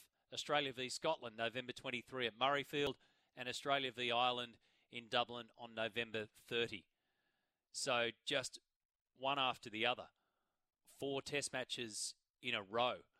The last attempt at a Grand Slam tour was back in 2016, and that also included a fixture against France. Australia defeated Wales, Scotland, and France, but they were beaten by England and Ireland in their final two matches. The Wallabies will play three tests in July. Sydney will host a Wales fixture at Allianz Stadium, and South Africa will travel to Australia for two tests one of those will be in Brisbane on the 10th of August, and then the Wallabies will embark on a two test tour of Argentina, which is part of the Rugby Championship. The All Blacks will be at Stadium Australia in Sydney on September 21. So this is all around hospitality information that's become available on Rugby Australia's website. I'm not sure if they if they meant to put it out there. Sydney hasn't seen a Bledisloe Cup match since 2020, and if you were there that night, you didn't want to be. That was Australia getting a 43 to 5 hammering. And then, of course, the Wallabies will face the Kiwis in New Zealand before their European tour. So the Grand Slam is back on. Do you remember the 1984 Grand Slam winning team? The first Australian team to win the Grand Slam. They are part of the Sport Australia Hall of Fame. The Team Sport Australia Award in 2002 went to the Wallabies of 1984 that won the Grand Slam. They scored 100 points in the four tests, 12 tries scored in the four tests, most scored by any touring team. And the third test win against Wales was the first time an Australian team had won three in succession on a tour of the UK and Ireland. And of course, famously, Mark Ella scored a try in each of the four test matches. I can still see it a feat that was never before achieved by a player in a touring team. Michael Lynagh scored 42 points in the four test series. They were incredible. Coached, of course, by Alan Jones and captained by Andrew Slack. What a team. The 1984 Wallabies that won the Grand Slam. And we were hypothesising when we were taking a look ahead at the Wallaby Spring Tour for next year about Joseph Suaalii. And quite a lot of people were pointing out, well, it wouldn't matter if they started in October because his contract won't end at the Roosters until November the 1st, officially. And Phil Waugh and Daniel Herbert have, have made the point that they're going to honour the deal with Joseph Suaalii. So we've worked out here that if the Roosters made the NRL Grand Final next year, which will be played on October the 6th, then the first game for Australia v England, and if Joseph Suaalii was handed the Wallabies jersey, that'd be 31 days in between playing his last game of rugby league and playing his first game of rugby union as an Australian player, if they decided to do it, because it's November 9. So I'm assuming that his contract kicks in straight away. And why wouldn't you? You wouldn't want to be a day unemployed if you've got a four to five million dollar contract waiting for you to go to your next employers. But that's the news out of the Wallabies, and good to see that the schedule is in front of us. Not sure if they meant to do that, but that's um, off the corporate hospitality information that's on Rugby Australia's website. Good to hear that the Grand Slam is back up for grabs. Let's see what happens in between now and then, because at the moment, we don't have a coach. There's no coach of the Australian team. Still a long way to go in between now and next season kicks off. 0457 736 736. Adam says the T20 double plays a great idea, similar to baseball. Yes. Tony says I've been banging on about this for ages, Matt, and I've sent text to you before. The soccer referees just should be allowed to carry a spray can of mace. Between you and James, Tony, I reckon you're coming out with some pretty good left field ideas back after this break. Welcome back. Let's get some coins on the table. 2 a.m. Tommy with his two cents worth. Uh, he's just been patiently sitting by, waiting to buy into some of the discussion points that we've had today, and there's been quite a few as well. Have you got a curveball for us, Tommy? Morning, Matty. Morning to all the listeners out there. Yeah, another great day. I've got a curveball for you, Matty. All right, yep. and I really hope it doesn't happen, but I've just got a curveball for you. What happens if David Warner right? Let's say between now and the 14th of December, which is the start of the first test. So between now and next Thursday, kicking off the WACA. Um, God forbid, fingers crossed it doesn't happen, he tears his ACL. Oh, hang on. hang on. Where did that curveball come from? I'm just saying It's a cur- well, it's a curveball. Yeah. God forbid, I don't want it to happen because I want him to. I want him to fare well. He's been a champion of Australian cricket, but I'm just saying we've been talking about this non-stop. I would. I think we've been talking about this and going around in circles about David Warner and his future for honestly the past three summers, the mm. Australian summers. It seems that every every single time this same story comes around. But my, I'm just saying, like, what happens if, God forbid, I what do not want it to happen? Um, what happens if he's not there? Who steps up? Yeah, that's an interesting one. So, do they look outside and go? okay, let's take a look at Harris, let's take a look at Bancroft, let's take a look at Renshaw. Do they go try and uh, and and and just slot somebody in, or do they look from within? Uh, I, hmm, I haven't really thought about it, but but let's say that for whatever reason, let's hope it's not an ACL, but let's say that for whatever reason, David Warner isn't there for that first one in Perth, and they have to come up with another opener. I I get the feeling that they might push somebody up, depending. Uh, that's what I was just thinking. Yeah, depending on possibly what happens tomorrow and the start of the game or the, the next four days at Manuka Oval. I mean, if Marcus Harris or Bancroft or Renshaw go out and go crazy again or show what they um, what the selectors want, I mean, Bancroft's got a bank of runs there anyway, but I, I'd have the feeling that they would push from within and just make that shuffle? Yeah, Matty, if I'm going to be really honest, I'm not a massive fan of Marcus Harris. I think some of our listeners would agree with me. Um, if I was to order, if I was to order the three in terms of who I would like, in terms of coming back into the Australian lineup, it would probably be Matt Renshaw one, Cameron Bancroft two, and Marcus Harris three. Uh, Marcus Harris, he's had 14 tests, averages of 25, three half centuries, top score of 79. Um, Renshaw's got a got a uh, a test century to his name. Bancroft, I think, he averages around 26 after 10 tests. So, so Harris, Bancroft, and Renshaw. I think the most Harris and Renshaw both played 14 tests, and Bancroft had played 10 tests.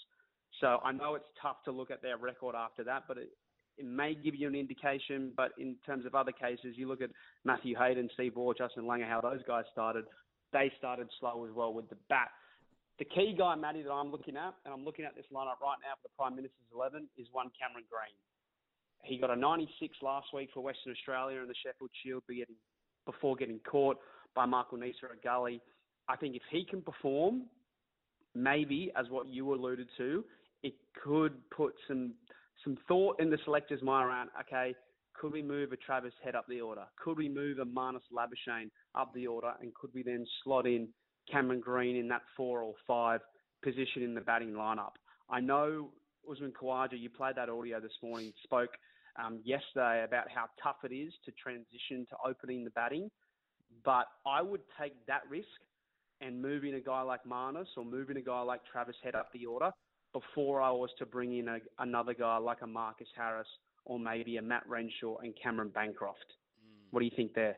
Yeah, yeah, yeah, yeah. That that's my initial thought. My initial thought is that, especially if it was, you know, what is it? We've got a, a week out, a week and a couple of days until the start of that test, and that's not a lot of time to get somebody out of the mindset of Canberra and back into the Australian squad. Even though Cameron Green's playing in that Prime Minister's eleven, so I would, uh, and and remember they're playing in Perth, so yeah, I would be mm-hmm. leaning towards that style of thinking by the selectors. They wouldn't want to upset the squad as much as they could avoid it.